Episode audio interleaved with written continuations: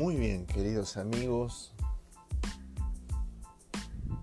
Buenas noches. ¿Cómo andan? Estamos otra vez acá en Cómo no se nos ocurrió. Y esta vez queremos decirles que ya llegamos a los 100 programas. Bien, estamos súper contentos. Parece que mucha gente ha entendido que nosotros siempre estamos intentando llegar a mucha gente a través de nuestras preguntas que nos hacemos en este programa siempre referidos a la educación. Muy bien, en este caso estamos por ustedes, este programa gracias a ustedes, a los oyentes que nos escriben en muchas oportunidades y esta vez, en cómo no se nos ocurrió, le vamos a dedicar un espacio a las nuevas tecnologías y a la educación digital. Y justamente el viernes, Ramón, desde Luján de Cuyo, Mendoza, gracias a este oyente y a este hermoso espacio, nos dejó una nota que fue publicada por la BBC y es de un neurocientífico llamado Miguel Desmourguet, que es director de la investigación del Instituto de Salud de Francia, y la tituló Los nativos digitales son los primeros niños con un coeficiente intelectual más bajo que sus padres. Él dice, simplemente no hay excusa para lo que, le, lo que le estamos haciendo a nuestros hijos y cómo estamos poniendo en peligro su futuro y desarrollo.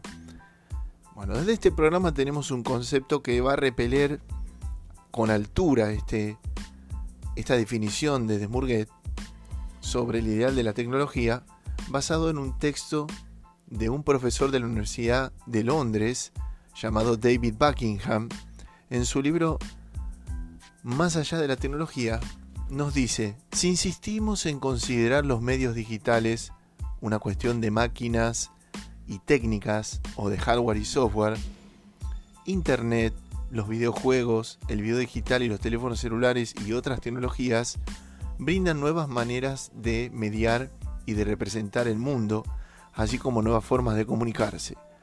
Los niños en su vida cotidiana se están relacionando todo el tiempo con las tecnologías como nuestras nuevas formas culturales y que no son puros consumidores de las mismas, sino que son ellos en el proceso de aprendizaje son, son alfabetizados y producen conocimientos y habilidades que los nutren de recursos críticos para entender la vida que los rodea. Ellos van a producir sus propios medios y van a convertirse en productores activos van a tomar decisiones por sí mismos y van a tener un pensamiento crítico. Como dijo el excelentísimo escritor italiano Umberto Eco, si uno quiere usar la televisión para enseñarle a alguien, primero se le debe enseñar cómo usar la televisión. El periodista continúa su nota y nos dice que ha observado que el tiempo que se pasa ante una pantalla por motivos recreativos retrasa la maduración anatómica funcional del cerebro dentro de diversas redes cognitivas relacionadas al lenguaje y la atención. Para él tenemos nuestra valija de las buenas respuestas. Y acá lo traemos al bueno de Miguel Cerrés, que ha escrito Pulgarcita, quien le podría contestar tranquilamente. Señor neurocientífico, estos niños viven pues en lo virtual.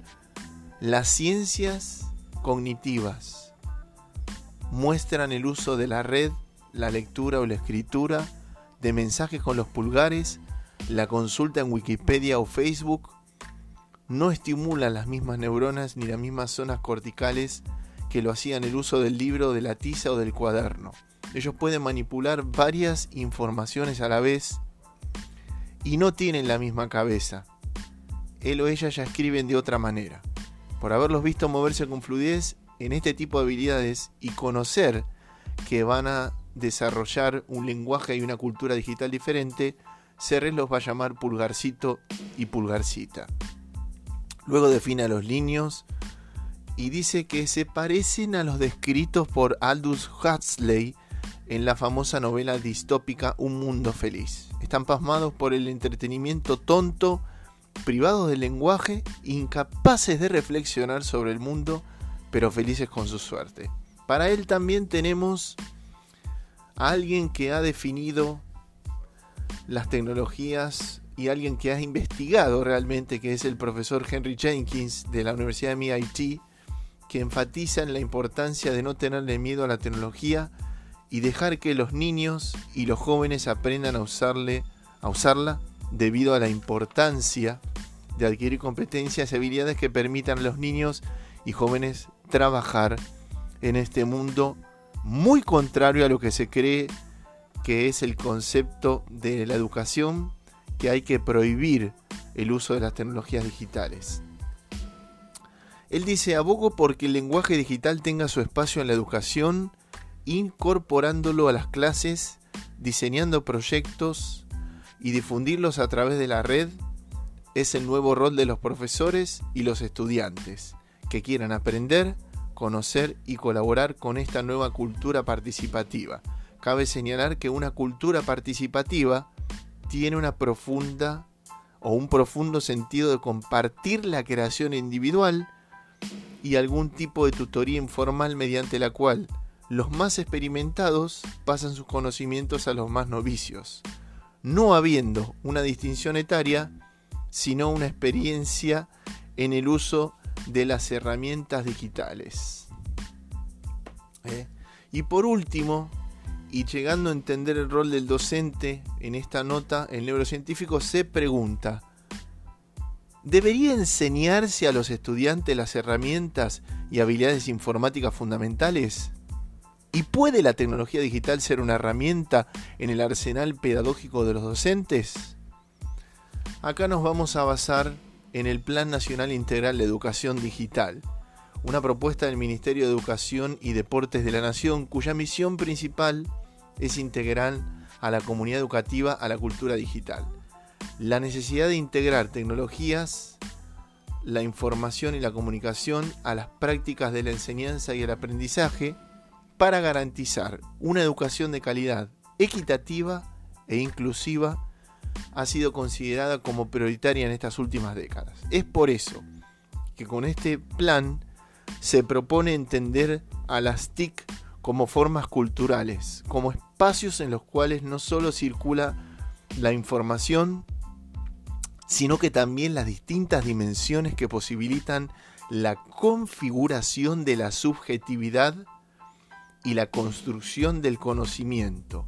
En el espacio simbólico de las TIC convergen tanto el juego, acá estamos hablando de las capacidades que desarrollan los chicos a través de los juegos interespaciales. Ellos tienen que resolver problemas y no solamente están perdiendo el tiempo, sino que están desarrollando maneras de resolver los problemas en su propio mundo, en su propio contexto actual. La exploración, todo el tiempo están buscando información y tienen acceso a la red. Ahí es donde nos habla Burbuler y Castiller también de lo que son los hipertextos y los hiperlectores, ¿no? Estos textos que tienen muchísimo más que solamente un texto. La creatividad, ¿eh? deben ser creativos y tener síntesis para ser críticos ante lo que se les está presentando. Y la fantasía, por supuesto. Como el pensamiento crítico, la información, la comunicación y la colaboración, debiendo entenderse a estas categorías como un todo integrado. Querido Desmurguet, desde cómo no se nos ocurrió, te decimos cómo no se te ocurrió pensar que las tecnologías, en vez de, de robarles el coeficiente intelectual a los niños les podría dar un mejor desarrollo de estas nuevas habilidades que también los padres y los docentes deberíamos de repensar. Así que desde este pequeño espacio, tu nota, eh, gracias Ramón de Luján de Cuyo por habernos llegado esta nota, así todos podemos, lo pueden dejar sus comentarios o sus este, sus posibilidades de desarrollo o sus intenciones a nuestras redes sociales, como nos, nos, arroba como no se nos ocurrió, y nos pueden seguir también en Facebook. Muchas gracias, Queridos oyentes, nos vemos la semana que viene. Muy buenas noches y acuérdense que una buena tecnología no depende solamente de cuál dispositivo use, sino de qué manera se utiliza ese dispositivo.